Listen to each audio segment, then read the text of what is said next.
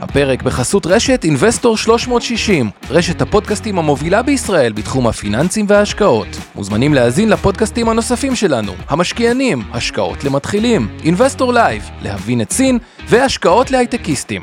הופק ונערך על ידי שמע, פודקאסטים ויצירות סאונד. השקעות למתחילים אבנר סטפאק ועומר רבינוביץ' עוזרים לכם בצעדים הראשונים בעולם ההשקעות. ערב טוב, אבנר סטפאק. ערב טוב, עומר רבינוביץ'. ויש לנו פה גם את אורן ברסקי, הבאנו כוח חיזוק. כוח חיזוק לכל הדברים שהזקנים פחות מבינים בהם, ביטקוין, קריפטו, NFTs. אז אה, אני רוצה להתחיל מסיפור קצר, וגם כל אחד אנקדוטה לגבי זה. יאללה אבל אה, אני יודע ככה שיש לנו פודקאסט על הקריפטו והביטקוין וכל המטבעות. ויום שישי אני הולך עם העגלה, עם התינוקת, יש, אה, יש לי טקס, וככה בני ציון, ואני רואה שני ילדים בני 23, 24, אה, מדברים על השקעות. שאלתי אותם, אכפת להם, אה, אכפת להם שאני אצטרף כדי ללמוד? שאלו מה אתה עושה, וזה אמרתי, "לא, יש איזה חברה וזה, אחרי זה עשו גוגל, אמרו, אה, אז רגע, תן את הטיפים, אבל אני תמיד מתחיל עם, התחלתי, זה עוד איזה טיפ, לקוח ש- אנונימי, כן. עוד טיפ שאני רוצה לתת ככה למי שמקשיב, אה, ויש לו ילדים, ריספקט כאילו לילדים, The כלומר, kids. איפה שהם נמצאים זה דבר... אה, אם הם אה, קונים חתיכות וירטואליות של בובה של תמגוצ'י ב-2,000 דולר ומוכרים אותם ב-15,000 דולר, תנו להם רספקט. לא, אבל אני אתן לך דוגמה למישהי שאמרה לי, איפה את נמצאת כל היום? אמרה לי, ברובולוקס לפני הרבה שנים, אז כאילו, זה מעניין. או כל מיני דברים שכאילו, הטרנדים שהם חווים, זה שווה לעקוב אחרי זה. מקבל. אה, ואז שאלתי אותם, אוקיי, תנו לי ככה מה אתם משקיעים, או אה, בני אה, אה, גילכם. א', אה, מאוד הופתעתי, הסביר לי גם נגיד הסייבר, ופאלו אלטו, מה היתרון היחסי שלה בתוך עולם הסייבר ודברים כאלה, שזה היה ממש מרשים שלעצמו. ומהר מאוד הגיעו למצב, לא, מניות זה, כמו שכולם יודעים, מניות זה מסוכן, כי ואפשר להשקיע בדברים סולידיים כמו מטבעות. אה, אז זה לא באמת הלך עד כדי כך, כאילו, למטבעות, אבל הדור הצעיר, ממה שאני ראיתי, שמה, שאלתי אותם, תנו לי את כל הפלטפורמות שאני אראה עד כמה אתם מבינים, כל הפלטפורמות. איפה אתם עובדים? Binance. למה Binance? ככה. איפה הכי זה? ככה. כלומר, אה, אם חלק מהעולם, אני אקרא לו יותר אה, ותיק, אה, זה נראה אמורפי, אצלם זה סופר לא אמורפי. אה, זה כאילו הרבה יותר פרקטי, זה הרבה יותר תוכנות, הרבה יותר שליטה, הם מבינים בזה אה, לעומק, אה, והיה מאוד מאוד מעניין לדבר איתם. עכשיו, למה אני אומר את כל הדבר הזה? כי אני רוצה להחזיר אתכם לפודקאסט, אני חושב שזה היה בהשקעות המשקיענים היותר מתקדמים, שאני ואבנר העברנו לפני תיק קצת יותר משנה, ושם נתתי, הביטקוין היה באזור ה-20,000, והסברתי למה לדעתי יש סיכוי לא, די טוב שהוא יגיע לאזור ה-50,000, כמובן זה לא ייעוץ פרטני וכו', ובקושי הזכרנו שם את, את המילה, את הביטקוין מבחינת מה הוא עושה ולמה הוא עושה, רק הסברתי, ואני רוצה להחזיר אתכם לפודקאסט הראשון, שהשקעות או מטבעות זה חלק מהעולם, זה היצע וביקוש. ו... ומבחינת ההיצע והביקוש, שהוא היה ב-20,000, וזה עדיין נכון, הכמות שחקנים שרוצים להיכנס לעולם הקריפטו היא ענקית, זה המוסדיים שהתחילו לדבר על זה, וקרנות העושר שהתחילו לדבר על זה, והאוניברסיטאות הגדולות שהתחילו לדבר על זה, ורידליו, היצע יחסית קטן, כי מי שביטקויניסט שומר על הסחורה שלו, כי הוא מאמין בתזת ה-100 אלף דולר, או המיליון דולר, או כל מיני מספרים, ופשוט מבחינת היבט של היצע וביקוש, הביקוש נראה גבוה מההיצע, אני חושב שזה עדיין המצב, וכדי לשים את זה בפרספקטיבה, ועם זה אני מעביר את השרביט, כל שוק האג"ח בעולם, 250 טריליון. כל שוק הקריפטו בעולם הוא בערך אחוז מזה, אוקיי? שתיים כן, וחצי, שתיים שתיים, ושתיים. תלוי, ב, ת, ת, תלוי ב, ביום, מניות 120, זהב כשלעצמו, עשרה, אה, אה, עשרה טריליון, וכשאני שאלתי את החבר'ה הצעירים, זהב. מה יש יותר, זהב אז או הם אומרים, ביטקוין? ברור, זהב דיגיטלי בביטקוין, כאילו, זה הפוזיציה. כלומר, כן, כן. הזהב הדיגיטלי כבר, זה, זה, זה לא... אתה ו- אתה יודע, אגב, כמה משקיעים מוסדיים בישראל, סך הכל, כל המוסדיים מחזיקים היום בביטקוין ונגזרותיו, זאת אומרת, לא משנה אם זה GBTC, כל, כל הדרכים להיחשף לביטקוין, שאינן רק ביטקוין בעצמו, כמה אתה חושב שמחזיקים נכון להיום? אין לי נתון מדויק, אבל יש לי נתון כמעט מדויק. בוא תספר לנו, אבנר. זרוק, לא, אני רוצה- אבנר, אתה יודע שאנחנו מנהלים הרי מעל טריליון שקל כל המוסדים ביחד, לא, נכון? כל המוסדים שתיים וחצי טריליון. שתיים וחצי כבר? שתיים זה- וחצי, זה- כולל קרנות נאמנות והכל. ה- הכסף במדינה חמישה טריליון, חצי חצי בין המוסדים וכל השאר. יופי, אז החצי של המוסדי, השתיים וחצי טריליון, כמה יש לו לדעתך בכל הקריפטו, לא בביטקוין? אגב, למי ששומע אותנו, יש את הרגעים שאני מצטער שאתם לא יכולים לראות את החיוך של אבנר כשהוא שואל אותי שאלה, שהוא יודע את זה, אז אני קצת... אז ככה, אתם רואים את אבנר עם חיוך לזה, אז אבנר, קדימה, ספר לנו. כן, יואב, ספר לנו, כמה קריפטו מחזיקים בישראל? כמעט אפס עגול. אפילו אלטשולר, כמו שהתוודה בכנס המעולה שלך בשבוע שעבר, מכר את פוזיציית הביטקוין המפורסמת שלו. לדעתי, נכון להיום אנחנו שואף לאפס. אתה יודע למה אנחנו שואף לאפס? למה? לא כי המוסדים לא מאמינים בביטקוין או בקריפטו בכלל, רגולציה. אלא הרגולטורים נורא לא אוהבים שאנחנו עושים את זה, לא רשות ניירות ערך ולא רשות שוק ההון, זה לא רשום בשום מקום, אתה יודע, זה לא רשמי, אבל אתה יודע היטב מבפנים שממש לא רוצים שתשקיע בזה. הבנתי, וזה רק עוד יותר מגדיל, כי כשזה ישתנה, זה עוד גורמי ביקוש, כיסי ביקוש מטורפים של כסף גדול. תחשבו שהמוסדיים ישקיעו רק אחוז אחד מהכסף בקריפטו, שזה בחו"ל הגיוני. זה, זה כבר קורה, בדיוק, האמת יש לי ידיעה מהיום, נשתף אותה אחר כך, אה, זה קורה. אז, אז רק אה, מתוך 2.5 טריליון, כמה זה אחוז אחד? 25 מיליארד שקל או 7-8 מיליארד דולר. זה כן. הרבה כסף, שזה עוד ביקושים, וזה ישראל הקטנה, ויש מדינות. קיצר, אני את האנקדוטה שלי. אה, אורן. האנקדוטה שלך, או אבנר? אה, לא, לא, תמשיך, תמשיך, אוקיי. אורן. בוא, אז, תצטרף אז קודם. כל ערב טוב, ערב מצוין. קצת אה, משונה להיות פה על תקן אורח, אה, ולא... אה, זה, אבל... סמנכ"ל התוכן של אינבסטור 360 למי שלא מכיר. כן. אורן ברסקי. ופה עם עומר קבוע באינבסטור לייב, וגם כי אנחנו יוצאים לדרך אוטוטו עם פודקאסט חדש שיקרא כסף חדש, שיעסוק בעולמות. הקריפטו יפה. והפינטק. אה, והאנקדוטה שלי להיום, אה, יש לי שתיים האמת, אחת ככה סתם אנקדוטה, והשנייה כבר תוביל אותנו אה, להמשך הסיפור. אז קליי תומפסון, אתם יודעים מי זה? מכירים? שמעתם את השם? אחד, שחקן NBA, אחד מהכוכבים של גולדן סטייט, שהיא אחת וואלה. מהקבוצות הכי, אה, הכי טובות בשנים האחרונות. והוא היה פצוע שנתיים, שנתיים הוא נעדר מהמגרשים, אתמול היה המשחק החזרה שלו. אחרי שנתיים, אתמול הוא חזר לשחק, אה, אחרי שורה של פציעות, ובאמת אה, כל עולם ה-NBA חיכה לזה, ובאמת אה, חזר למגרש ונתן גם הופעה יפה. אבל מה שהיה יותר מעניין היום, זה שפורסם שחלק מהמשכורת שלו הוא דורש בביטקוין. כן. דורש. דורש. דורש. למה מי הוא. שיקבל? מה זה דורש? אבל נותנים, והוא לא הראשון אגב, יש כבר שחקני פוטבול שעשו את זה. ראש, העיר ניו יורק. הודיע עכשיו החדש, אני הולך כן. לקבל את המשכורת שבחודשים הראשונים, עכשיו אני לא יודע אם זה באמת יקרה, בביטקוין. רק בראשונים. זה מה שהוא אמר. טוב.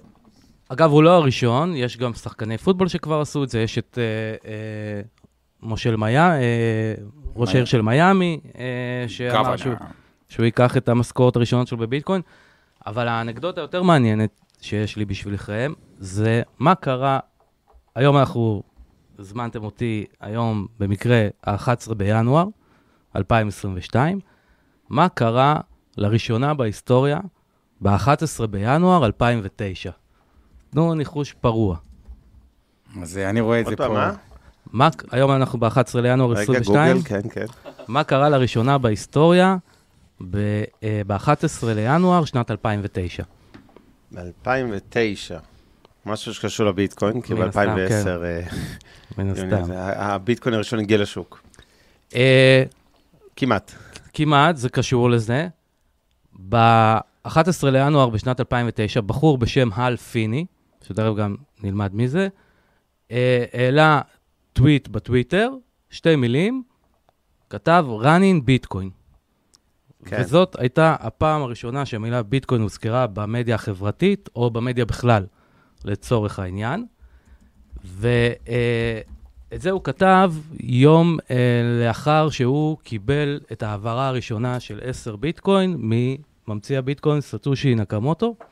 הוא היה... הד- הדמיוני והבדיוני, כן. הדמיוני, הוא היה הראשון שקיבל, כן. אה, וכשהוא קיבל, הוא גם התחיל לכרות, וזה השתי המילים הראשונות שהוא העלה ציוץ בטוויטר, run in ביטקוין, וזו הפעם הראשונה. עכשיו, סתם כאנקדוטה, היום למשל, אה, אם אתה תחפש את המילה ביטקוין בטוויטר, אתה תראה איזה 5,000 ציט- ציוצים רק בשעה האחרונה. אה, ואם תחפש את זה בגוגל, תגלה איזה 900 מיליון תוצאות. אה, אגב, מה שיותר מעניין, שיום לפני זה, אה, הייתה תכתובת מיילים בין אותו, אותה דמות מסתורית, סטושי נקמוטו, לבין אותו הל פיני, מהמם. שבעשירי, זה קרה בעשירי לינואר, יום לפני, שבו אה, סטושי נקמוטו מודיע, אהלן חברים, הריליס הראשון של הביטקוין, a New Electronic אה, Cash System, יש את ה... אה, קלט הדומיין, ביטקוין, ORG, כנסו לפה, תראו וזה, זה מה שהולך לקרות, ככה כל ארבע שנים, מכירים כבר את הנושא, כל ארבע שנים יהיה פחות מהמם. ופחות, יהיה 21 מטבעות וכולי, ו, אה, אה, ויוצאים לדרך. ולמחרת כמובן הוא העביר את ה-10 ביטקוין הראשונים לאותו הל פיני, ובמייל חוזר, הל פיני אה, אומר לו כל הכבוד וכולי, ואז הוא גם נותן את הערכת השווי הראשונה בהיסטוריה, לכמה להערכתו יגיע השווי של הביטקוין.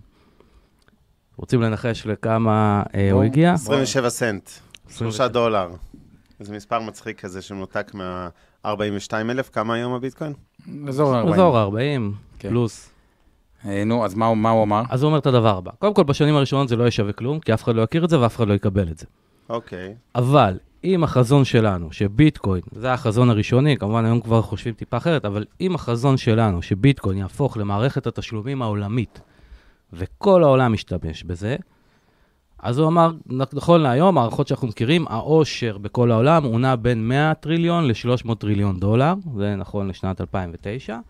לקח ממוצע, אמר, בוא נגיד שזה 200 טריליון דולר, ויש 21 מיליון מטבעות, סך הכל זה מה שהולך להיות. בחישוב שלו הוא אמר, אוקיי, ניקח את ה-200 טריליון, חלק ב-20. אוקיי. הגיע למסקנה שהביטקוין בסוף הדרך, השווי שלו יהיה שווה 10 מיליון דולר 10 ל- מיליון דולר ליחידה. ליחידה. הערכת השווי אוקיי, הראשונה זה רק בהיסטוריה. פי 25 ממשהו היום. כן, אה, ו... 250, סליחה, 250. פי 250 גם עם הערכת שווי של תשקיע זה- זה- אלף דולר, יהיה לך 250 אלף דולר. זה מזכיר רק את זה. שהביטקוין היה ב... אני לא זוכר מי עשה את הטוויט הזה, שהוא היה באיזה כמה דולרים, כן, מה, I missed the- the bus. אז the היה. טוויט מזה, טוב, יוני אסיה. שלי מאיטורו, שהוא גם דירקטור במיטב דש, הוא מאבות האבות המייסדים של תעשיית הקריפטו העולמית, לא רק הישראלית, אה, אה, עשה טוויט ב- על- כשהקריפטו היה ב-10 סנט.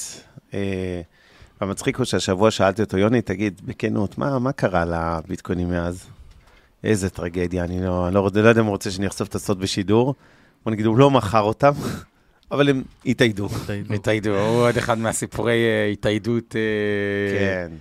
למרות שאני חייב להעיר משהו, ב- בגילוי נאות, דירקטור, איטורו, משקיע, בלה בלה בלה, והיה לנו שם, אה, אתה הרבה פעמים רואה את ההנפקות של מטבעות, מה שקראו ICOs, שהיה מאוד באופנה עד לפני שנה-שנתיים, של, אה, כן, יש IPO, אני מזכיר לה, אנחנו מתחילים היום, אז IPO זה עניין של Public Offering, ו-ICO זה אותו דבר עם המילה במקום PC, זה coin, אז IPO זה הנפקה של מניות בדרך כלל, ו-ICO זה אותו דבר, תהליך של הנפקת אה, מטבעות. ומה שקורה, בהנפקת מטבעות, כמובן שהמשקיעים מזרימים את הכסף דיגיטלית באונליין, קונים את המטבעות האלה, שנגיד הנפיקו איזה מטבע חדש, אה, ריפל, או לא משנה, כל פעם היה כוכב תורן אחר, ואז אה, יש לפעמים מעילות שגונבים מהארנקים. נכון. עכשיו, מה עושים? נגיד, אומרים לך, אדוני, בשעה 4:00 יש לנו מכרז מוסדי, וב-406, אחרי 6 דקות, יש מכרז לציבור, אוקיי? ואומרים לך, אדוני, אתה תיכנס, אה, תעביר את הכסף לחשבון XYZ ותקבל מטבעות. ב-4 המוסדים קונים, הכל בסדר. בין 4 ל-406, האקר Yeah. פורץ, משנה את הלינק של הפרטי חשבון כאלה בנק, מקרים כן. ואז הפרטיים מזרימים 20 מיליון דולר לשום מקום, לאיזה חשבון ב... ב... אני יודע, בקריבים איפשהו של איזה קבוצה חמודה וסוחרת אה, סמים, נשקים ונשים שגנבה 20 מיליון דולר רגע. והנה, ככה, נעלמו להם אה, מלא מלא כסף. יחד עם זאת, אני חייב להגיד, אה, עשו בזמנו באיתור איזה מחקר כזה השוואתי, לראות איך, ה- כי היה באז מאוד שלי לתעשיית הקריפטו, שיש הרבה מעילות, ואתה לא יכול לסמוך על זה, והארנקים והסיפורים. ואתם יודעים, בתעשיית כרטיסי אשראי, באחוזים, עזבו שהיא תעשייה ענקית, כמובן, יש הרבה יותר מעילות מאשר נגיד בקריפטו, אוקיי?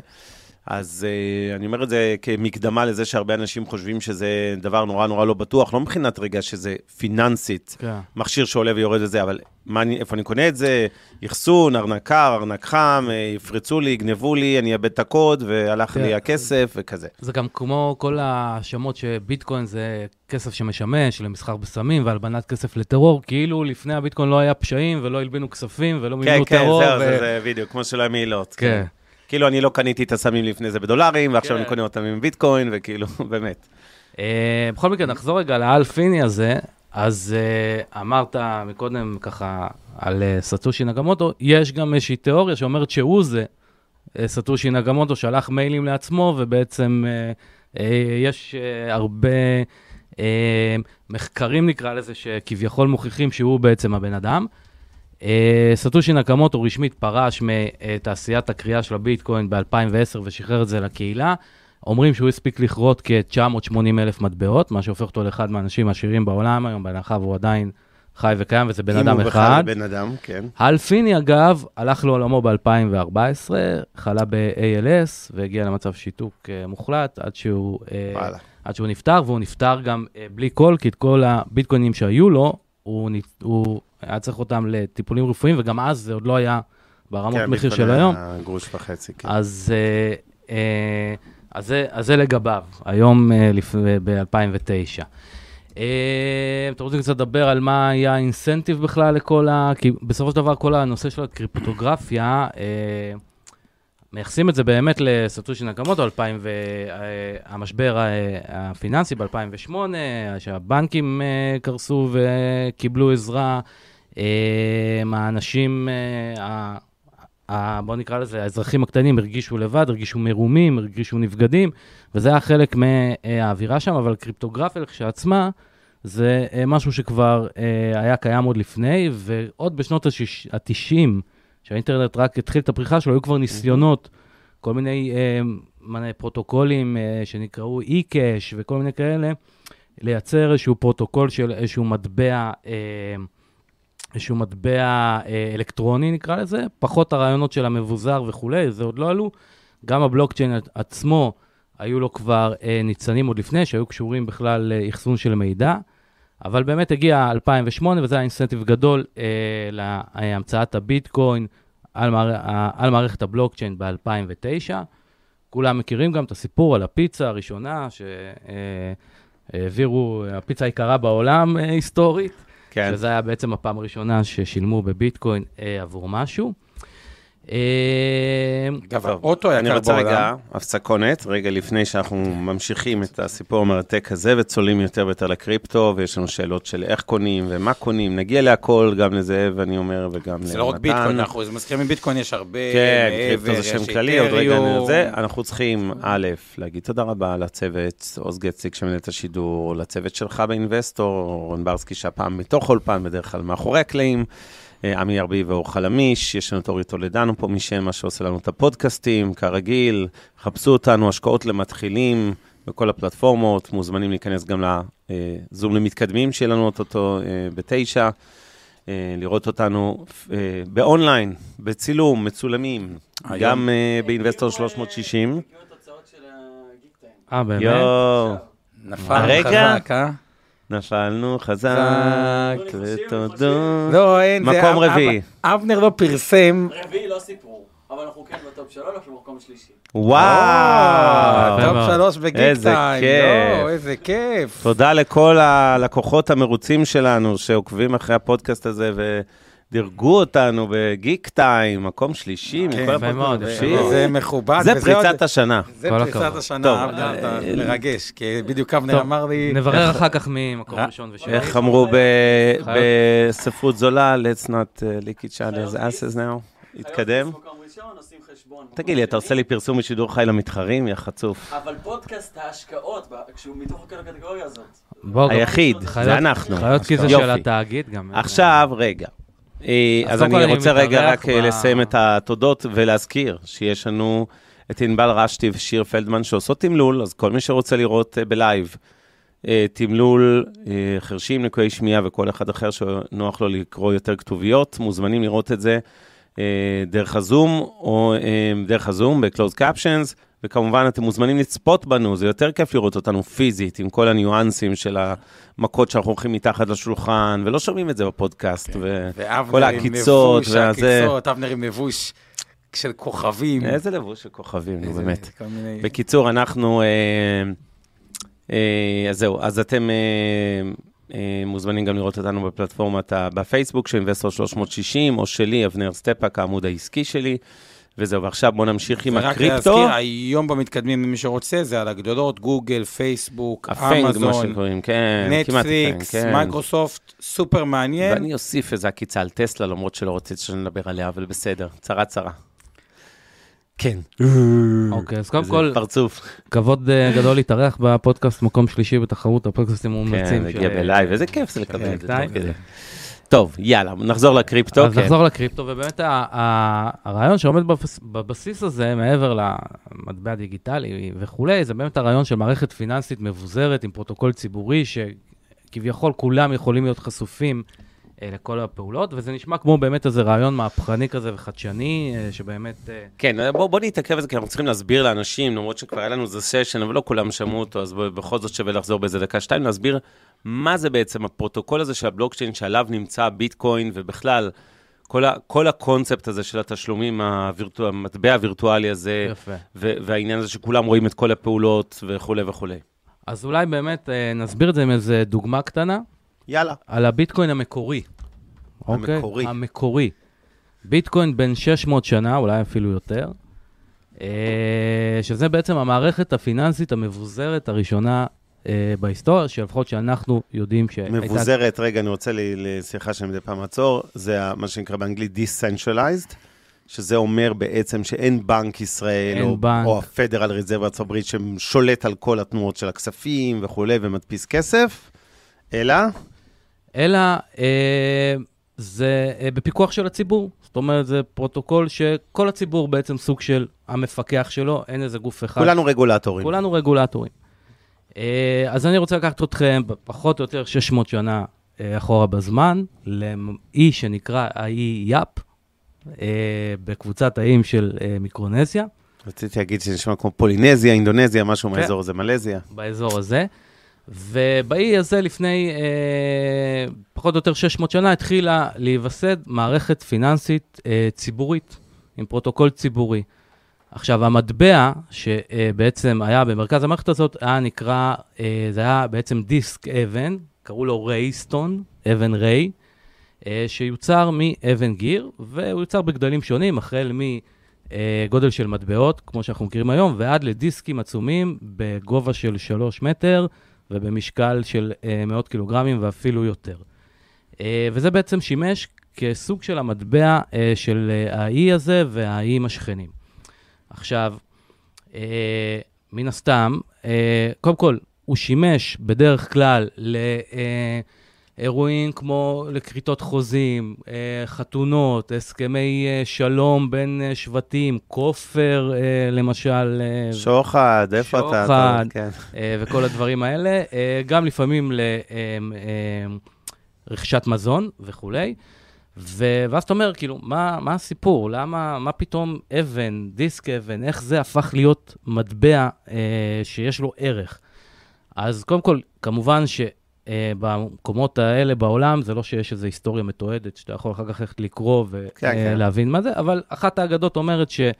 אה, דייגים מהאי הזאת נסחפה פעם בסערה והגיעו, ל, אה, נסחפו עד לאי פלאו, שמרוחק בערך אה, אה, 400 קילומטר משם, ושם אה, הם אה, נתקלו באבן הגיר פעם ראשונה, ראו אבן גיר ככה אה, בשמש עם הרסיסי מים וכולי, היה נראה להם מנצנץ, היה נראה להם כמו משהו מיוחד. לקחו אותם אה, חזרה לאי, ובני המקום בחיים לא ראו את זה, היה נראה להם כמו משהו אה, מעניין. ולאט לאט התחילו לצאת משלחות ל, אה, רחוק לאי הזה, 400 קילומטר מרוחק, ששם הם היו קוראים את אבני הגיר האלה לצורת אה, דיסקים, והיו מחזירים אותם חזרה אה, לאי שלהם. עכשיו, אנחנו מדברים פה על אמצעים פרימיטיביים שלפני מאות שנים באזור נידח בעולם, זאת אומרת, המסעות האלה לקחו שנים, הרבה אנשים לא חזרו משם, וגם כן, אה, הספינות, זה היה קנויים כאלה קטנים וראויים, איך תחזיר בכלל דיסקים כאלה ענקיים אה, על קנו כזה, אז ככה התקבעה גם צורת הדיסק, והחור באמצע נועד לגזעי עץ גדולים שהם היו דוחפים פנימה, פשוט משליכים את זה לים ומקווים שעם הזרמים הנכונים זה יגיע ליעד. ומפה נבע הערך הכל כך, זה, זה מה שהעלה הנדירות של זה והמאמצים בקריאה של זה, אה, סיפקו לזה ערך מאוד מאוד אה, גבוה עבורם. עכשיו, אתם אומרים, אוקיי, איך זה קשור לביטקוין? נכון. מה, מה סיפור נחמד עד עכשיו, מה הקשר לביטקוין? אז תחשבו שיש דיסק כזה ענק, והוא אה, נתפס כבעל ערך, ועכשיו יש חתונה בין משפחות, והם אומרים, אוקיי, הנה הדיסק שלנו, אה, תמורת החתונה, אנחנו אה, מעבירים לכם בעלות עליו. איך תעביר דבר כזה? אז אמרו, אתם יודעים מה, לא צריך להעביר. כולם יודעים שזה היה שלנו, עכשיו הם יודעים שהעברנו לכם, וזה יישאר כבר פה. ואם תרצו אחר כך לעשות עם זה, זה עכשיו שלכם, זה ההון שלכם, תוכלו לעשות עם זה מה שאתם רוצים. ובעצם, ככה נוהלה המערכת הפיננסית. לא היה איזשהו אה, מועצת זקנים, לא היה איזשהו אה, צ'יף שניהל את זה. כשהם היו יושבים בלילה אה, סביב המדורה ומספרים את הצ'יזבטים שלהם ואת המיתולוגיה אה, ה- המקומית, הם גם כן העבירו את הפרטים הפיננסיים על כל אה, אירוע וכל חוזה וכל העברה של אה, דיסק ממשפחה אחת לאחרת, ובעצם זה היה הפך להיות נחלת הכלל. ואז גם אף אחד לא יכול לגנוב את זה. אתה אומר, הנה, יש פה דיסק, בוא נביא כמה חבר'ה, ניקח אותו אלינו. אין טעם, כי כולם יודעים של כולם מי יודעים זה. של מי זה, כן. גם אם תעביר וזה מה. שקורה היום בעצם בביטקוין, נכון? כולם יודעים של מי זה. עכשיו, אספר אנקדוטה אחת קטנה אה, לגבי העניין הזה. אה, יש איזו אגדה אחת שמספרת שהם כן רצו להעביר איזה אה, דיסק משבט אחד, שבט אחר, מעבר לנהר, והמבצע כשל, והדיסק טבע. צלל לקרקעית הנהר, ואז התכנסו השבטים ואמרו, מה נעשה? אז אמרו, טוב, אין מה לנסות לחלץ אותו, כי גם לא נצליח. אבל אתם יודעים מה? זה גם לא משנה. אנחנו יודעים שהוא שם, על הקרקעית, אתם יודעים שהוא שם, כולם יודעים למי הוא שייך, למי הוא עבר ובגלל מה, אז אפשר להמשיך להשתמש בו. זה שלהם, תעשו עם זה מה שאתם רוצים. תעבירו להוא, תעבירו לזה. ככה נוהלה בעצם... וירטואלי. כן, ככה נוהלה בעצם המערכת הפיננסית הזאתי, שהייתה למעשה מבוססת על פרוטוקול ציבורי מבוזר, נחלת הכלל, וכולם ידעו, אה, היו בעצם הרגולטורים של הדבר הזה. אז עברו- 600. אז עברו 600 שנה, אז בואו נראה רגע עכשיו הפרוטוקול הציבורי היום. רגע, רגע, לאט, עובד. לאט, לאט, יש תמלול, הם- הם- הם- הם- אני מקבל נזיפות שאנחנו מדברים מהר מדי. כן. אוקיי. אוקיי, אז... אה, לא, לא, אתה יכול לדבר, כן, כן, רק אה, בסדר, בוא- לאט. ניקח את לא, זה להיום. בוא ניקח את זה להיום רגע, ש- שיבינו מה ה-value proposition, מה הצעת הערך הכל כך גדולה של המבוזר, ושכולם יודעים, ואיך הם יודעים את זה. כי הרבה אנשים נמנעים מלהשקיע בביטקוין, כי אה, או באיתריום, ואחרי זה יש עוד מטבעות יותר קטנים, סולנה וכו' וכו' וכו', אה, כי הם לא מבינים את הערך ואיך זה נרשם. אז בוא רגע תסביר אפילו ברמה ה- ה- הטכנית, איך זה... מה הצעת הערך, כלומר, תראה, הכל כך קוסמת שם. בגדול, מה שזה אומר, זה אה, שבעיקרון זה שקוף לכולם. זאת אומרת, יש עם זה בעיה, כי לא, אין איזושהי רגולציה על זה, זאת אומרת, כל מי שפתח ארנק או העביר לעצמו, כביכול אף אחד לא יודע מי זה. אבל המערכת כן יודעת להתחקות אחרי כל ביטקוין מהשנייה שהוא נכרה, זאת אומרת, מה, מהרגע שהוא נוצר, וכל שרשרת החיים שלו, לאן הוא עבר, מאיזה ארנק, דרך אה, איזה exchange, איזה זה בורסה רישום עבר. של כל ההיסטוריה, והרישום הזה הוא ציבורי. והרישום הזה הוא ציבורי ולכל אחד יכולה להיות גישה אליו. זה איפה הבעיה? חשוב? איפה הבעיה ולמה זה כל כך חשוב אבל גם? זה חשוב כי, אה, כי זה מייצר שקיפות. זאת אומרת, אין אף גוף שיכול אה, להגיד, רגע, אני לא רוצה שתעביר לשם, אני כן רוצה שתעביר לשם, אני מגביל כמה אפשר להעביר. אה, כלומר, אין חייב שלטון להעביר- מרכזי, כן, אין אה, רגולטור אתה חייב מרכזי. להעביר את זה דרכי, ואני אעביר לו ואני אקח לך גם על זה עמלה? עמלה. אה, אז זה, מ, זה מצד אחד. שתיים, כמובן, יש גם את העניין של המלאי, שאין מי ששולט במלאי ואין מי שיכול אה, להכתיב אותו, כי זה כבר... המלאי מוגבל, בוא תסביר קצת על זה המלאי בכל זאת. מוגבל. אז אה, באמת הביטקוין נוצר כקוד שעם איזשהו מלאי סופי של 21 מיליון מטבעות. זה המקסימום שיכול להיות. זה המקסימום שיגמרו שיכול להיות. לקרות, תכף תסביר את המושג mining או כרייה בעברית של כן. אה, ביטקוין, אבל תמשיך. עכשיו, נכון להיום, אגב, אנחנו כבר אה, ב-90% מכסה. אה, אה, מכל הביטקוין, יש בערך עוד שני מיליון ביטקוין לכרות, והם כנראה אה, יסתיימו פחות או יותר בעוד איזה 100-120 שנה, יהיה הקריאה אה, אה, האחרונה. זאת אומרת, הקצב ילך וירד. הקצב הולך ויורד כל זה. ארבע שנים. אוקיי. זה גם אירוע נורא רגע, מכונן. זה, אז אני ו- רוצה להתעכב על הנקודה הזאת, כי אנחנו מדברים על, על משהו שיש לו סופיות, קצת כמו זהב שקוראים, ואנחנו לא יודעים, אה, כן, יש איזה גבול לכמה יש. גם פה בעצם אנחנו כבר קרובים לזה, ואם נלך להיצע וביקוש של כלכלה למתחילים, ואנחנו יודעים שיש לנו היצע מוגבל, אנחנו כבר ב-90% מהתקרה העולמית המקסימלית. זה אז. תיאורטית, המטבע הזה ילך ויהפוך יותר נדיר, יגיעו ביקושים, והמחירים שלו אמורים רק לעלות ולעלות ולעלות. זה בתיאוריה מה שאמור לקרות, ובגלל זה כן. גם אותה הערכת שווי הראשונית בהיסטוריה נתנה לו עשרה טיקט של מיליון עשרה דולר. מיליון, כי זה יכול רק לעלות בערך לפי ה... זאת אומרת, לאורך כן. זמן, לא תנודתיות של אה, שוק. כן, אבל... אבל- זה תחת שתי הנחות שרגע, אני רוצה רגע לשאול את דעתכם. אחד, זה שזה מקובל, מטבע כדי שזה יהיה לו ערך, הוא חייב להיות מוסכם. נכון. כלומר, שהוא יעלה אחרת הוא שווה אה, אפס, והיו לא מעט מטבעות שלא שווים היום כסף. אפשר לראות לא מעט אה, אימפריות, האימפריה הרומית, אני לא יודע כמה מטבע בדיוק שווה היום, והיוונית וכו', כלומר, צריך שיהיה על זה הסכמה. אה, כן, וגם צריך שיהיה על גם- זה יכולת העברה מספיק מהירה ודברים, ומה שנקרא אה, כסף פיאט, אתה יכול להעביר בביט מהר, וקריפטו אתה לא בדיוק יכול להעביר ללא אה. עמלה, כי יש לזה זה, אז בוא רגע את השתי נקודות האלה ותמשיך. תלוי איזה... לא, בסדר, אפשר, אה, אני אפשר יכול לפתוח את להגיד זה. עוד כן. שאלה, יש אלפי מטבעות, ביטקוין הוא הכי ידוע, אתריום זה הקבוצה השנייה, אבל למה שיכול להיות שהביטקוין כולם ינטשו ויעברו לאיזה אה, להיט תורן הבא? קודם כל, יכול מאוד להיות. יכול מאוד להיות. אחד אני חושב- הסיכונים של אני. השקעה. נכון, זה אחד הסיכונים. אני חושב שני דברים שעומדים לזכות הביטקוין, לפחות נכון להיום. אחד, זה באמת שאתם רואים שהאדפטציה שלו הולכת אה, ומתגברת. אגב, גם הייעוד, לפחות בעיני המחזיקים, טיפה משתנה. זאת אומרת, אם בהתחלה הם חשבו שזה יהיה איזשהו מטבע כמין of exchange, כאמצעי סחר, היום הוא יותר ויותר הופך להיות כ-store of value. אה, זאת אומרת, יותר כ... מגדירים אותו יותר כזהב דיגיטלי, מאשר מטבע עובר לסוחר. ועדיין יחסית להעביר אה, זהב מבנק לבנק, הרבה יותר פשוט להעביר ביטקוין עם אה, כל המגבלות שלו. אני לא בטוח, כי נגיד, אם אתה רוצה לאחסן, נגיד זהב בשווי של לא, אה, לא, הביטקוין הרבה יותר פשוט. הרבה, כן, כן, כן, ברור. ברור, לא, זה ברור לכולם. לא, לא, זה ברור לכולם. ברור לכולם. אז זה, אחד. שתיים, עכשיו, עוד אה, אה, תכונה שכרגע עומדת לזכות הביטקוין, לעומת מטבעות אחרים, שבסוף מאחורי הביטקוין באמת שאין אף אחד. כן. אומרת, אין, אין, אין את מי, תיאורטית, אין עכשיו את מי להכניס לחדר ולהגיד לו, תשמע, לא מצא. חן בעינינו, עד שאתה... הדרך שלך לצאת מפה, זה אם אתה עכשיו תעשה את השינויים וההתאמות, שאנחנו, קרא לזה הממשל הסיני, או כל שם קוד אחר אה, שאתה רוצה, אין, אין למי לגשת. אז אתה צריך פה, בשביל לעשות שינויים אה, מהותיים, אתה צריך פה הסכמה מאוד מאוד מאוד רחבה, גם בין הקוראים, גם בין אה, אה, הרשת עצמה, אה, גם בין כל ה-nodes, מה שנקרא.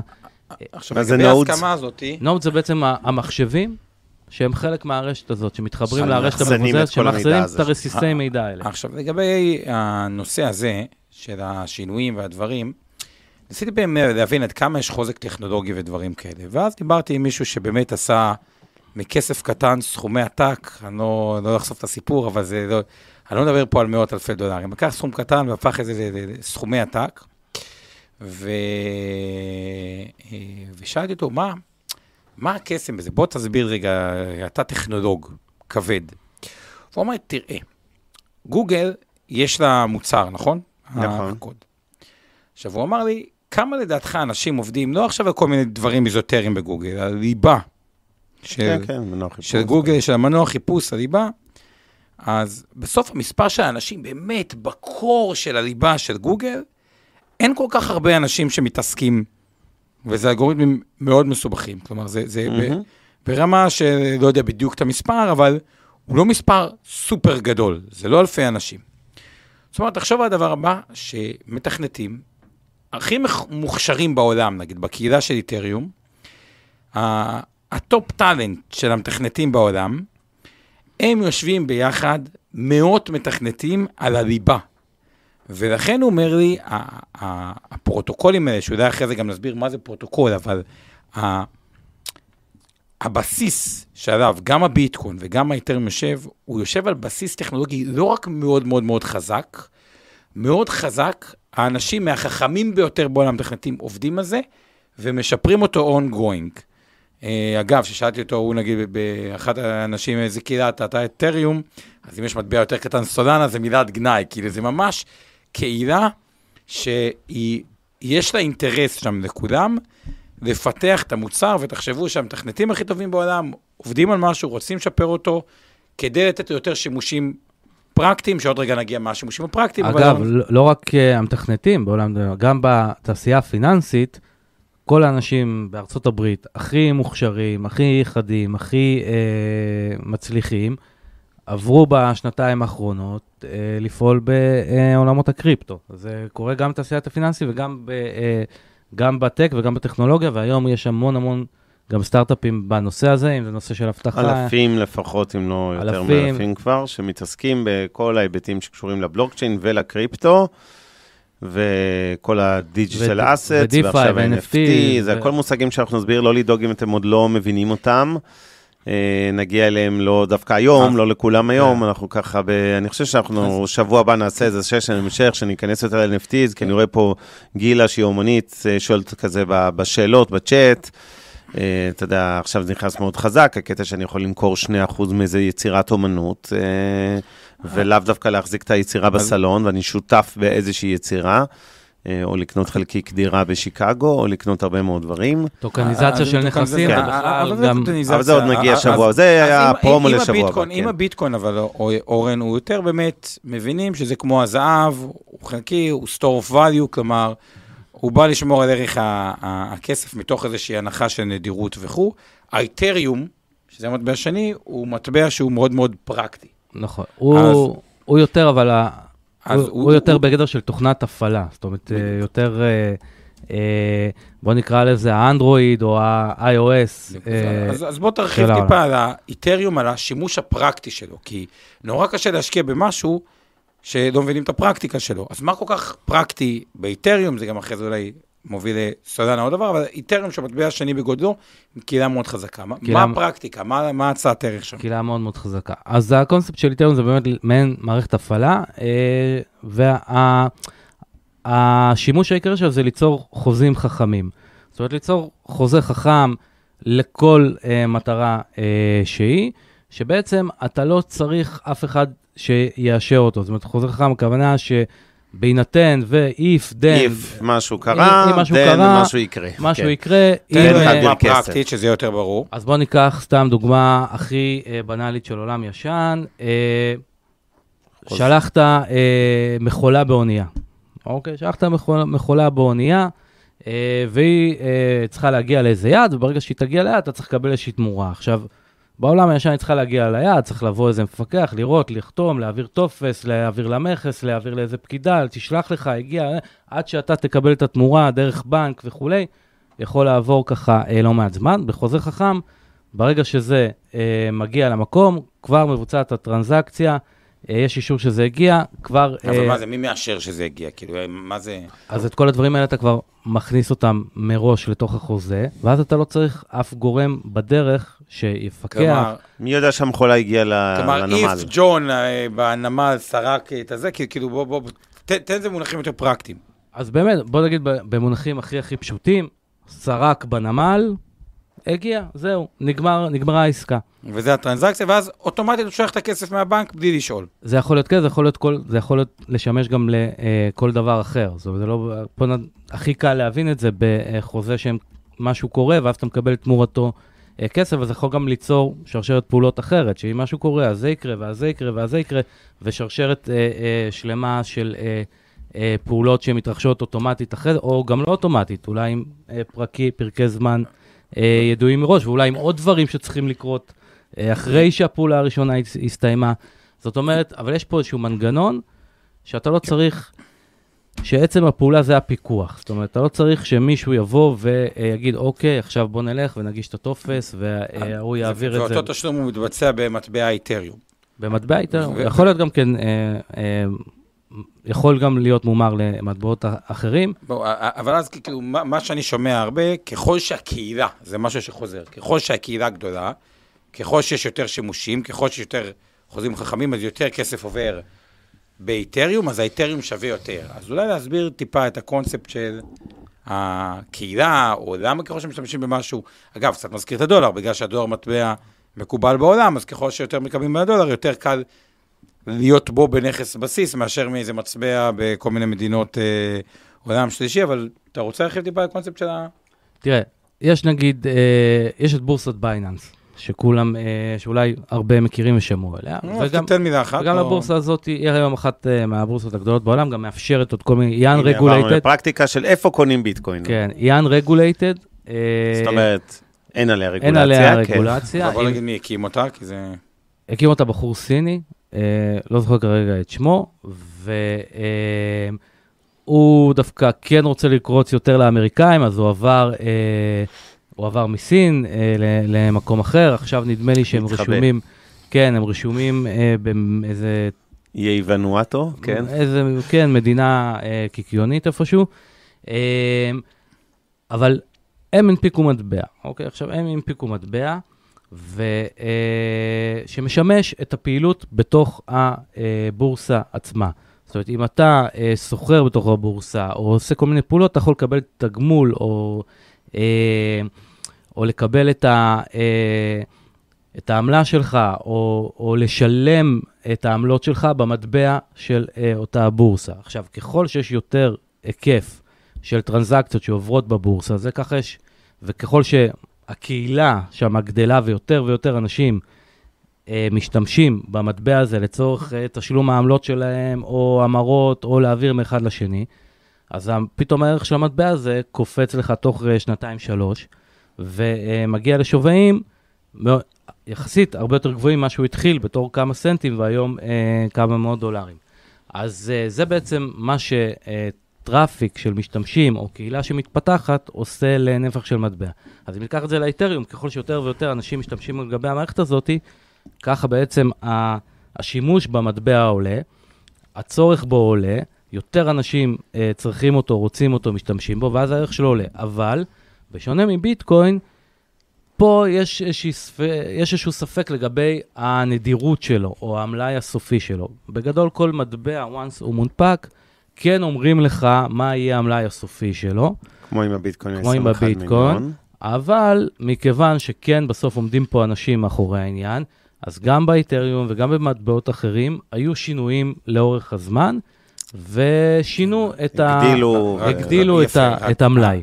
הנקודה היא, ופה היא נקודה שהיא uh, מעניינת, כי כשאורן מתאר את זה ככה, זה נשמע לפעמים, כששומע את זה מצד מאוד מאוד מוזר, אז רק שתי אנקדוטות לגבי זה, למה זה, uh, ואז אני אחזור לאותו עניין הקהילה. אחד, שמעתי פעם מישהי מ...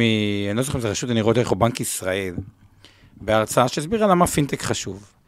ואז היא הסבירה שהבת שלה תהילה בדרום אמריקה, ובשביל להעביר כסף משקלים בארץ, שהיה לה בחשבון, למטבע המקומי, ש- אתה יודע מה היה החיכוך? כלומר, נגיד היא הייתה צריכה אלף שקל במטבע המקומי שם, אתה יודע כמה נשאר לה ביד? מתוך המאה שקל, 88 שקל. למה? עובר דרך הדולר, דרך הזה, דרך הזה, דרך הכספומט, דרך הכל, והחיכוך הוא אסטרונומי. אז תחשבו על זה שאתה בקהילה ש... וואו, אתה יודע מה אני הייתי צריך לעבור בשנת 2000 וקצת, שרציתי בהודו להעביר כסף או להמיר, איזה סיפורים, כמה נס... וגם היום, כמה אנשים שטסים היום לחו"ל, אולי היום ספציפית קצת פחות, אבל עוברים בנתב"ג, ממירים אה, מטבע, שקלים למטבעות, אה, הולכים לדבר- קונים, או משלמים בכרטיס אשראי, שהם קונים עכשיו, הם, ב, לא יודע, בטיול באוסטריה, קונים ביורו, ממירים להם את זה לדולרים, נכון. משם לשקלים, משם אבל ללא לפחות יודע היום מה. זה דיגיטלי. אני הייתי צריך לקחת מוניות וטוקטוקים כן, לאיזה. מלון בסדר, ששם אבל היה. גם היום אנשים אז משלמים אחוזים שלמים, הם נכון. לא מודעים לזה, נכון. כן. אבל- ולא רק זה, יותר מזה, אחד, אם יש שישי הייתי עם הבת שלי, יום שישי אחד הייתי עם הבת שלי, ולא בדיוק הייתי עם הבת שלי, כי הייתי צריך להעביר העברה, סכום גדול, אוקיי? זה לא כן, כמה מאות אלפי דולרים לחו"ל. מעביר, אתה מעביר במיליון. לחו"ל, אבל כן. הנקודה היא כשאתה מעביר הרבה פעמים מחו"ל לא עסקאות. נדל"ן, זה צריך להגיע בזמן, ואתה בכזה סטרס, ואתה יושב, לפעמים, כאילו, מתפ- לא יודע, מחכה כאילו לכל העברה, הנושא של העברות וחיכוך וזמנים הוא מאוד מאוד חשוב. עכשיו, למה והנה אני... בקריפטו יש לנו את זה 24/7. יופי, עכשיו, לא רק בשניות, 24/7, עכשיו, למה אני תוך דקות. על פניו אומרים, טוב, המדינה, היא חושבת אה, אה, ארוך טווח וזה, אז אני רוצה להגיד את זה עוד פעם, מחזיר את הקהילה של איתריום. האנשים שמשנים דברים באיתריום, ה- או בביטקוין, הקהילות האלה, אהה. יש להם אינטרס אז שהמטבע הזה יהיה טוב, חזק ולאורך זמן. רובם, יש להם גם סכומים גדולים באותם מטבעות. נכון. הם גם מאוד אוהבים את זה, ובניגוד לזה, ופה זה מסביר אולי הבדל מהותי, שבמדינה שחושבים על ראש המדינה, בואו ניקח את טראמפ, אוקיי? האם טראמפ חושב באמת על טובת ארה"ב לעוד 100 שנה? הוא ספציפית חושב רק על טובתו, נו באמת, לא משנה, לא, תביא איזה אני- נשיא נורמלי. לא, שנייה, כן. אז אני בכוונה אומר את זה, כי למה אני אומר את זה? בכל מדינה, בכל אימפריה, האימפריה הרומית, האימפריה... מגיע באיזה שלב מנהיג, שהוא חושב על הטווח הקצר ועל ההישרדות שלו. רואים את זה עכשיו עם אה, ארדואן ב- בטורקיה. בטורקיה, של היסטריה. שהוא בהיסטוריה וחושב בעיקר צדק. הישרדותי. אה, היה ויכוחים לגבי זה בארץ, אז אה, אה, מי שמכונה בשפת העם קינג ביבי, עד כמה הוא מסתכל את הארוך טווח מול קצר טווח. עכשיו, אני לא אומר את זה בקטע שלילי, אני אומר את זה בקטע שבן אדם יחיד שמחזיק בכוח ובהגה, ורוצה להמשיך להחזיק, יש היגיון רב שהוא יסתכל על הטווח הקצר ולא על הטווח של עשרות שנים. ואז מה, איך ו- זה קשור לקריפטו? תסביר לי. אני אסביר. כי בסוף מטבע, גם הדולר, גם השקל, גם כן. הדברים, בסוף הווליואציה שלו נובעת אך ורק ממילה אחת שהיא נקראת בעברית אמון, באנגלית trust. שאתה מסתמך על זה שערך הכסף לא יישחק לאורך זמן, כי אחרת אתה לא תחזיק את אותו מטבע, אתה לא תהיה מוכן לקחת אה, איגרת חוב באותו מטבע. כלומר, זה בנוי על זה שאתה מאמין למי שעומד בסיסטם. ונשאלת השאלה, מי יותר ראוי לאמון? חבורה של, אה, אה, בסוף, אה, אנשי פיננסים עם הסתכלות קצווח טווח בחלק מהמקרים ובחלק מהזמנים, זה לא תמיד, אבל מטבע העולם, פוליטיקאים, או זה, זה, ההסתכלות שלהם היא, היא, היא, היא לא יכולה להיות מאוד מאוד ארוכה, כי, כי, כי קשה לחשוב... אה, עסוקים בלהיבחר מחדש, בדיוק, כן. קשה עכשיו אחרי 100 אה, אה, שנה.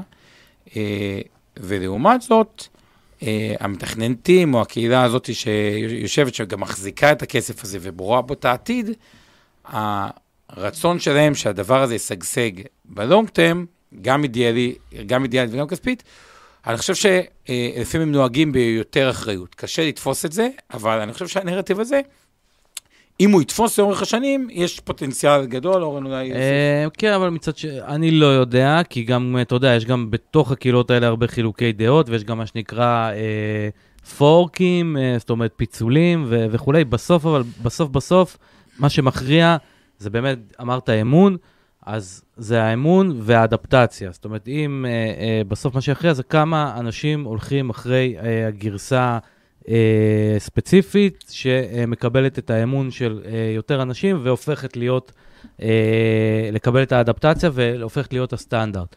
אה, כי גם, אגב, גם הביטקוין עבר כבר כמה פיצולים וחשבו שיש גרסאות יותר טובות, ובסוף כולם אה, נשארים עם הגרסה העיקרית והמרכזית.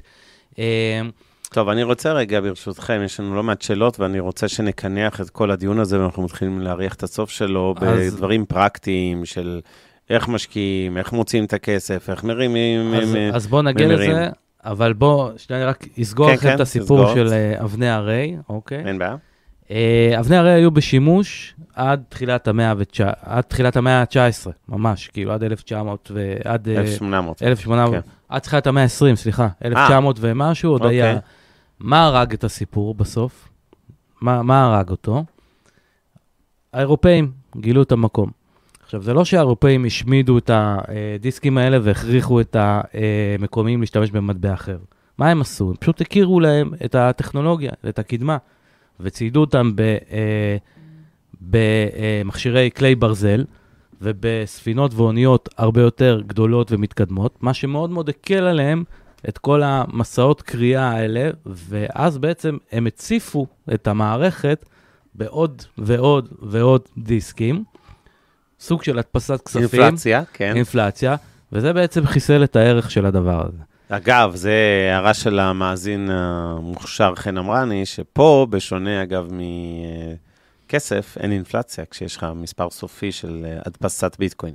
בגדול לא דיברנו על זה, ואולי היינו צריכים קצת יותר, זאת הבעיה שזה פותר. זאת אומרת, זאת, אם שואלים מה הבעיה שביטקוין פותר, אז הבעיה היא אינפלציה, ודיברת שהערך רק אה, Mhm. באמת אמור לעלות, אז תחשוב, כולם מדברים תמיד על כמה עלה כרטיס קולנוע אה, ב- לפני אה, 20 שנה או 30 שנה, או במה היה כוח הקנייה של דולר, ו, אה, או שקל, או כל דבר אחר, ואתה רואה שבמטבעות פיאט, עם הזמן, כוח הקנייה רק, הערך שלהם רק יורד ויורד ויורד, כשבמטבע עם מלאי מוגבל, הערך שלו בעצם רק עולה ועולה ועולה.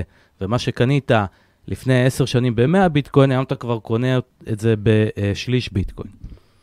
אוקיי, אז בואו, אני רוצה רגע להתייחס לכל מיני שאלות, אתם תתייחסו, אני ככה אקריין, חלק אני אעיר. אה, קודם כל, מתן שואל אותנו על הבנקים הדיגיטליים ואגודות האשראי, Zero One, אופק, מזווית של הקריפטו, אבל שכאילו הם לכאורה מדברים על לקדם את כל נושא הקריפטו וכולי, ואז השאלה כמה, גם הסיכוי שהם יצליחו, קודם כל באופן ספציפי כ- כבנקים, ואחרי זה אגודות אשראי, ואחרי זה באמת לקדם. אז אני אגיד בשיא הכנות, אני חושב שאגודות האשראי וגילוי נאות, אני חבר באופק, הייתי מהראשונים שקנו מניה בקואופרטיב הזה, אה, כבר לפני בטח שבע או עשר שנים, לא זוכר, ממש מההתחלה כמעט. אה, אני חושב שהסיכוי שהם יחוללו את המהפכה הוא לא גדול, אה, כנ"ל לא בנקים דיגיטליים. כי המהפכה הזאת, אני, אני אגיד את זה אחרת, הבנק, המהפכה הזאת תקרה בכל מקרה, זה לא, גם הטוקניזציה וגם ספציפית ההפיכה של מטבעות כמו ביטקוין, אתרים וכולי, למטבעות מובילים, ברמה שבעוד אי אלו שנים זה יהיה הדולר והאירו החדש, ואני מאוד מאמין בזה, ואני יודע שאני בעד מיעוט. למה? אני צריך להגיד גם את זה, שרוב הכלכלנים והעוסקים בשוק ההון אה, יצחקו על מה שאני אומר עכשיו. כן, הם לא רואים את הדולר מוחלף אי פעם באיזה מטבע דיגיטלי. אתה תמיד היית ואם שונה. כן, עבדי. לא, לא, לא, אני לא לא אוהב להיות שונה למען להיות שונה, אני באמת חושב שהדבר הכי חזק בעולם הקריפטו זה ה-decentralized, ואת זה אי אפשר להחליף. גם הבנקים המרכזיים שמנסים להתחרות בזה על ידי הנפקת אה, מטבעות דיגיטליים של המדינה, שיהיו 24/7, זה רק- זה stable יותר גרוע. אין לזה סיכוי. בעיניי אין לזה סיכוי. כן, זאת אומרת, זה לא, מה זה אין לזה סיכוי? זה יותר טוב מדולר שנסחר לך, לא נסחר ביום ראשון, ונסחר רק בשעות כאלה וכאלה וזה, אבל בגדול, זה לא יצליח, אה, אה, ואי אפשר, אין בכוחו לדעתי שאף רגולטור, כמו שאי אפשר היום לפרק את אה, בקושי, אולי עוד אפשר האמת, אבל ב, ב, אנחנו ב, בדקה ה-90, אנחנו נגיע עוד כמה דקות, עוד עשר דקות לפודקאסט המתקדמים על הפנג, אז גוגל, אפל, כל אלה הרגולטורים לא מצליחים לפרק. חזרה, והכוח של כל חברה כזו נהיה יותר כמו, יותר משל מדינה. אז גם בעולם הקריפטו שלנו, לדעתי, המטבעות ישרדו את כל הסיפור הזה ביג טיים, כי זה בא מלמטה, מהשטח. בדיוק. והשאלה, הסיבה היחידה שהם עוד לא בשלים ולא יהיו בשלים גם בשנים הקרובות, באמת להפוך לדולר או אירו, זה. התנודתיות הגדולה. אף אחד לא יכול להסתמך על מטבע כמו ביטקוין, שלפני שנה ומשהו ב-3,000 דולר עולה ל-60, 70, יורד ל-40 היום, וכולי וכולי, זה, זה לא עדיין מספיק יציב. כשהתנודתיות תקטן, הם יהפכו להיות הרבה יותר אגב, אין. בהקשר הזה, אז נתון באמת שככה הכנתי לקראת התוכנית, לא, לא הספקנו להגיע לדבר על מה קורה היום. בסדר, שבוע הבא אנחנו ממשיכים ביטקוין וקריפטו, כי ברור לי, ו-NFTs וטוקניזציה, יש כל כך הרבה מושגים, באמת, זה לא אבל- מספיק לפודקאסט. למה אתה אבל במיטב, נגיד, לא מחזיק חלק מהיתרות מזומן? יש לו בעיית ב- רגולציה. לא, לא, אני- לא- לא בגמל ובהשתלמות. מיטב, חברה. אני יכול להגיד לך שאני הלכתי אה, לאחד הבכירים ברשות ניירות ערך לשעבר. אמרתי, תשמע, אני רוצה לאפשר ללקוחות שלי בטרייד לקנות אה, מטבעות וזה. הוא עשה לי כזה סימן עם העיניים כזה של אה, תברח מפה מהר לפני שאני לא יודע מה אעשה לך, כזה. אה, קשה, קשה, חבר'ה, רגולטורים לא אוהבים את התחום הזה, אז אז לכן באמת יותר קשה לקנות ולמכור, ועוד רגע אתה גם תסביר, אורן, איך קונים ומוכרים, אבל בוא אז נמשיך. רק בהקשר הזה, אה, אני אתן לך נתון אחד.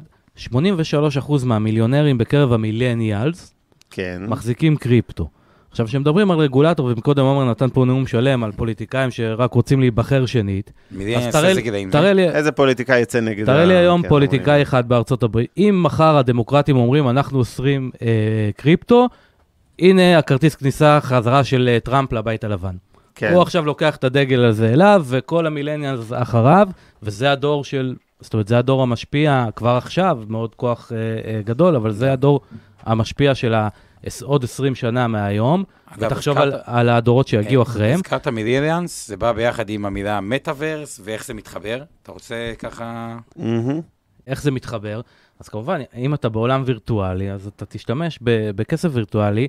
אגב, אם כבר הזכרת, אז כולם, אני מניח שהרבה שמעו, דיברנו על NFT וכולי, אז שמעו על Sandbox, שסנופ דוג, הראפר, קנה שם ב-450 אלף דולר נדל"ן וירטואלי, על הירח, וגם- על איזה כוכב. על, אה, אה, כן, על איזשהו עולם וירטואלי, אה, כן. פלטפורמה שיצרו, אה, וגם עשה שם מסיבה, זאת אומרת, האווטאר. שלו אה, אירח מסיבה וכל מי שקנה נדל"ן לידו, את המגרשים ליד, לכל. אה, מי שמשתמש בפלטפורמה. ניניו כבר. מסודרים. שר שם בלייב וכולי, עשה. שם... איך היה האירוע הזה? מה אמרו עליו? אה, אני לא הייתי, לא... לא יודע לתת לך ממקור כן. ראשון, אבל היה על זה מן סתם הרבה טוב, מאוד על רעש. כל זה אנחנו נמשיך, אני מתנצל שאני קצת חותך, כי יש אגב, לנו בן קומץ אדם- דקות. בן אדם קנה ישר לידו, בן כן. אדם קנה ישר לידו, והתחיל למכור שם אה, מריחואנה וירטואלית. וירטואלית. כן, אמר אם אני ליד סנופ, אני קונה, מוכר אה, זה. יש קצת הייפ סביב הדבר הזה היום, אני לא חושב שזה באמת יהיה כן, זה, סוסטיינבול. זה בדיוק, זה ממרכיבי הבועה של הקריפטו, כן, לא אבל צריך החלק לדעת גם הריאלי. להפריד. טוב, אה, אני חייב לרוץ פה על כמה שאלות, כן. וכמובן אה, לקנח בהסבר פרקטי, איך קונים, איפה קונים וכולי. טוב, אה, עוד כמה צ'יק איפה צ'אק. קונים אה, וכאלה? כן, רביד שואל, תכלס, נגיד שכבר קניתי קריפטו, אפילו ישיר, לא GBTC שנזכיר אותו עוד רגע בתור כן. חלופה לביטקוין ישיר. קניתי קריפטו, קניתי מטבע, אני מחזיק ביטקוין. איך אני מחזיר אותו לעזאזל לשקלים, או לפיאט, מה שקוראים מטבעות בכלל. אז קודם שקלים, כל, דולרים, אירו. נכון להיום, למיטב ידיעתי, יש שני גורמים בארץ שהם ברוקרים, מה שנקרא, שאפשר דרכם למכור ולהמיר לשקלים, ביטס אוף גולד ו-B2C. מהמם. עמלות מאוד מאוד גבוהות, לא משתלמות ולא כדאיות בשום אה, כמה צורה. זה? אני חושב שזה מגיע גם כן, יכול להגיע לספרות כפולות של עמלה. כאילו, מעל עשרה אחוז? מעל 10 אחוז, יכול. גם כן אה, יותר, אה, תלוי גם אה, איך אתה עושה את זה ובאיזה סכומים. אה, לא כזה אה, כיף. אפשר גם כמובן, פיר טו פיר, יש אה, אה, קבוצות פייסבוק היום אה, שאנשים אה, מעוניינים, דרכם עושים מסחר ישיר, מסחר ישיר. שזה בעצם המהות ש... אתה מעביר למישהו את הביטקוין, הוא מעביר לך אה, בביט את הדולרים. בדיוק. כן, או את השקלים, כן. אה, ש... חוץ מזה, אני הייתי אומר, למה למכור? בואו תמשיכו להחזיק את זה. זה אה, לא, אה, אני- בכל זאת אני רוצה למכור, איך אני מוכר? אז בדרך הזאת, ואחר כך גם כן אתה צריך אה, קצת כמו לעשות מסחר בחו"ל דרך ברוקר אמריקאי, אתה צריך ללכת ולדווח על זה. אה, זהו, מיסוי יש לנו פה. אה, למס הכנסה. אלה מ- מסוג הדברים שככל שיעבור הזמן הם יהפכו להיות פשוטים יותר, קלים יותר. אה, וגם עכשיו ראינו, לא מזמן בנק ישראל הוציא טיוטה שהוא רוצה לחייב את הבנקים לקבל את הכספים האלה. עד היום הבנקים סירבו לקבל כספים שמקורם בקריפטו. גם זה ישתפר. זה מסוג הדברים שפחות מטרידים אותי בטווח הארוך, כי אלה מסוג הדברים שיסתדרו. הסתדרו ו-. אה, אוקיי, ויכול שואל להיות קלים שואל. אלעד, אה, שגם מפרגן לנו לתוכנית, אבל שואל על GBTC, שזה מעין תעודת סל על המטבע, על הביטקוין, זה נייר ערך. שואל אותנו, האם יש צורך בדיווח מס או ניירת כלשהי לא, למלא. או שזה GBTC כמו כל כלום. מניה או זה? זה GBTC כמו- כלום? כמה זה משקף? מצד שני, הרי אנחנו לא מקבלים באמת את הביטקוין באחד לאחד. כמה הפרמיה היום? ה-GBTC לא, הוא שקל. קרן סגורה, לפעמים זה פרמיה, לפעמים זה discount, היום זה יותר אה, discount. אוקיי. אה, אז כאילו ממש יותר זול לקנות את הביטקוין דרך כן, ה-GBTC? הוא לא עוקב כזה בצורה אידיאלית, אבל בוא נגיד ככה, למי כן. שמחפש פשטות, זה יכול להיות יש פתרון לא כזה. ETF חדש, אני חושב, קנדי, שנקרא BITO. אגב, גם הזכרתם קודם את המוסדיים, אז ראיתי מהיום פרסום של Fidelity, כן. שבקרנות, מה שנקרא, או ה-value או ה-growth שלהם, שהקרנות העיקריות, שזה בעצם הקרנות שמחליפות את התיק השקעות, שעושות לך כבר את האלוקציה כן. בתוך זה, הם אה, הולכים לפנות בין 2 ל-3 אחוז אלוקציה לטובת ביטקוין, או ביטקוין ביטקוין ממש. ספציפי. זאת אוקיי. אומרת, בתוך ה... שואל חנוך, מטבעות דיגיטליים הם הרי כמות סופית, או לא כולם, אבל רובם וכולי, איך הם יכולים להחליף את המטבעות המסורתיים, את הדולר, את האירו וכולי? כי פשוט אם אתה אה, הולך למישהו ובסוף אתה מעביר לו Ethereum בשביל משהו, במקום דולר, אז זהו, אוקיי. זה ה... בסוף מטבע, מה עם תזכרו, Revolut, זה אמון. האפליקציה, כלומר- תמיר אה, שואל אותנו, מה, עם מה? למה לא לעבוד עם Revolut, האפליקציה שאתה יכול לקנות ולהמיר חזרה לדולרים אה, צ'יק צ'אק? אפשר, יש היום לא כל אה, אה, אפליקציה ולא כל exchange פתוח לישראלים, אבל אפשר. Revolut כן, אגב? Revolut אני לא מכיר לעשות באופן אישי, אבל ב Binance אין בעיה עם כרטיס אשראי לקנות שם. כן. כמה מטבעות, יש את... אה, יש עוד אה, אה, כמה exchange ים, האמריקאיות לא מקבלות היום מישראלים, אבל כל מי שהוא לא אמריקאי יכול, אה, זה, מה אחר כך ללכת ולדווח גם מס? אנחנו לא מקבלים ישראלים בהקשר הזה, רק אה, כשירים. שאלה אחרונה מנחמה, איך מעבירים קריפטו בירושה? יש בכלל איזו התייחסות, רגולציה על נושא ירושות בקריפטו, ביטקוין? אני עכשיו אה, חלילה אה, הולך למות ורוצה לוודא שהביטקוין שלי יעבור לילדיי ונכדיי, אז מה? אז תראה, בגלל שהרגולציה בעניין הזה בפיגור משמעותי, אין לנו את כל מה שנקרא, מה שיפתור באמת לדעתי הרבה בעיות, זה הרגול... שתבוא הרגולציה עם ה-know your client, ואז כן. ידעו לשייך כל ארנק או כל uh, כתובת לבן אדם, כמו שעושים היום, שאתה פותח כל מכשיר פיננסי, משייכים את זה אליך, עושים לך הכר הלקוח, מי אתה, תעודת זהות וכולי. ברגע שזה יקרה, זה מאוד יקל על העניינים. היום אין בעיה, פשוט הנה הארנק שלי, נותן את הפרטים, אם זה אה, ארנק קר או אם זה ארנק חם. וזה... אף אחד לא יודע בעצם כרגע של מי הארנק הזה.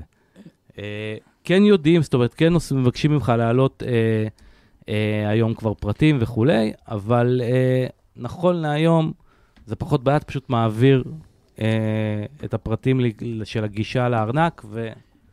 וזה נכון, שם. אנחנו צריכים להתכנס ככה כן, לפודקאסט הבא, אבל את ה- תן רק את השם של העשר המטבעות, אם יש לך, העשר המטבעות המרכזיים, שככה... אז קודם כל יש אתר שנקרא CoinMarketCap, שזה אתר שמרכז את uh, בערך 9,000 uh, מטבעות, המטבעות השונים, המטבעות השונים. שרובם ג'נקיאדה שאל תתקרבו, רובם ג'אנקיאדה. אה, לא לגעת ולא להתקרב, חפץ חשוד. נכון. אה, שאגב, גם זה לא רעיון חדש, אה, כבר היו תקופות, גם בימי הביניים, שלכל שכונה היה מטבע, ולא הגענו לדבר על זה, גם נושא מעניין. שבוע הבא. חלק בקריפטו, חלק ב', זה כבר ברור. כן, אבל כן. בוא ניקח, כמובן יש את הביטקוין, שהוא עם השווי שוק הכי גדול, יש את האיתריום, שהוא השני. אה, אגב, רק כדי להבין את זה, הביטקוין שווה... אה, אוקיי, ביטקוין, איתר- אז בוא תגיד... איתריום, ש- יש, אה, יש תתר שזה stablecoin, שהוא מגובה אה, בדולר, גם איתו יש כל מיני רינונים ולחשושים ובעיות, עד היום הוא הוכיח את עצמו. בייננס, דיברנו, היום המטבע של בייננס הוא הרביעי מבחינת שווי שוק שלו, הוא שווה 450 דולר אה, per אה, זה, עם שווי שוק אה, של אה, 4 מיליארד. ו, עמית אה, מזכיר לנו שיש בשוויץ תעודות סל שנסחרות אחד לאחד בדולרים, כמו לא, זה- אה, abtc.usd. 75 מיליארד. זה היה וול. 75 מיליארד, הביטקוין שווה קצת פחות מטריליון. רק להגיד, הביטקוין שווה כ-800 מיליארד, איתריום הוא 300. כבר עבר את הטריליון בפברואר שנה שעברה. טוב, עזבו את כל כן. המספרים האלה. בואו, חבר'ה, אנחנו סיימנו, לא שמתם לב, תשע וחמישה. יש סולנו, קרדנו. קרדנו, ועם זה ככה לעקוב, אנחנו עוברים ל... ושבוע הבא, אוקיי. אז רגע לפני, לפני שנגיד רק תודות ונעבור לפודקאסט למתקדמים, אוקיי. אנחנו אורזים היום את הפרק א', או לא א', כי כבר בעבר נגענו בקריפטו, אבל הפעם אה, אנחנו חוזרים לזה מזוויות קצת שונות, אז היום דיברנו על קריפטו חלק א', שבוע הבא נמשיך עם זה, כולל NFT, זה הלהיט החדש מבית העולם הדיגיטלי וירטואלי. אני לא רוצה להגיד לך מה החבר'ה בני Non-fungible. 22-23, דווקא הם אמרו לי על NFT, אני אשאיר אותך במתח, אנחנו אבל נשמע את זה שבוע הבא, יש לי הרבה מאוד. מה להגיד. אתה תופתע מאוד. אז קודם כל, תודה רבה שאירחתם אותי. שמחנו, אה, תודה לאורן. ברסקי, התותח של אינבסטור 360, סמנכ"ל תוכן בדרך כלל, שעוזר מאחורי הקלעים, היום אתה בפרונט איתנו והיית נכון. מעולה. תודה רבה, אני לא רגיל לשבת פה כל כך מעט זמן. טוב, אז בזה שניפרד ממך, נגיד תודה לעוז גצליק שמנהל את השידור ממיטב דש, ליתר הצוות של עומר רבינוביץ' פה באינבסטור 360, אורן ברסקי, אור חלמיש ועמי ארביב. אורית טלדנו פה על הפודקאסטים שלנו, זכינו מקום שלישי בגיקטיין, תעשו כפיים. וכמובן, מצטרף אלינו עכשיו, תודה רבה. ערב טוב שיהיה לכם, שמחנו להיות איתכם כרגיל, וניפגש בשלישי הבא בהשקעות למתחילים, ואחר כך המשקיענים. לילה טוב. היה טוב. מעוניינים ללמוד יותר על עולם ההשקעות? האזינו לפודקאסטים נוספים שלנו. המשקיענים, אבנר סטפאק ועומר רבינוביץ' בתוכנית אקטואלית עם כל מה שחם בעולם ההשקעות, Investor 360 Live, אורן ברסקי ועומר רבינוביץ' מארחים את בכירי שוק ההון ומבינים את הטרנדים החשובים לשנים הקרובות. להבין את סין עם יובל ויינרב, עם כל מה שרציתם לדעת על הענקית מהמזרח, השקעות להייטקיסטים עם צח איציק, שיבנה איתכם תוכנית כלכלית להגשמת החלומות שלכם, והפודקאסט ההשקעות למתחילים, לכל מי שעושה את צעדיו הראשונים בעולם ההשקעות.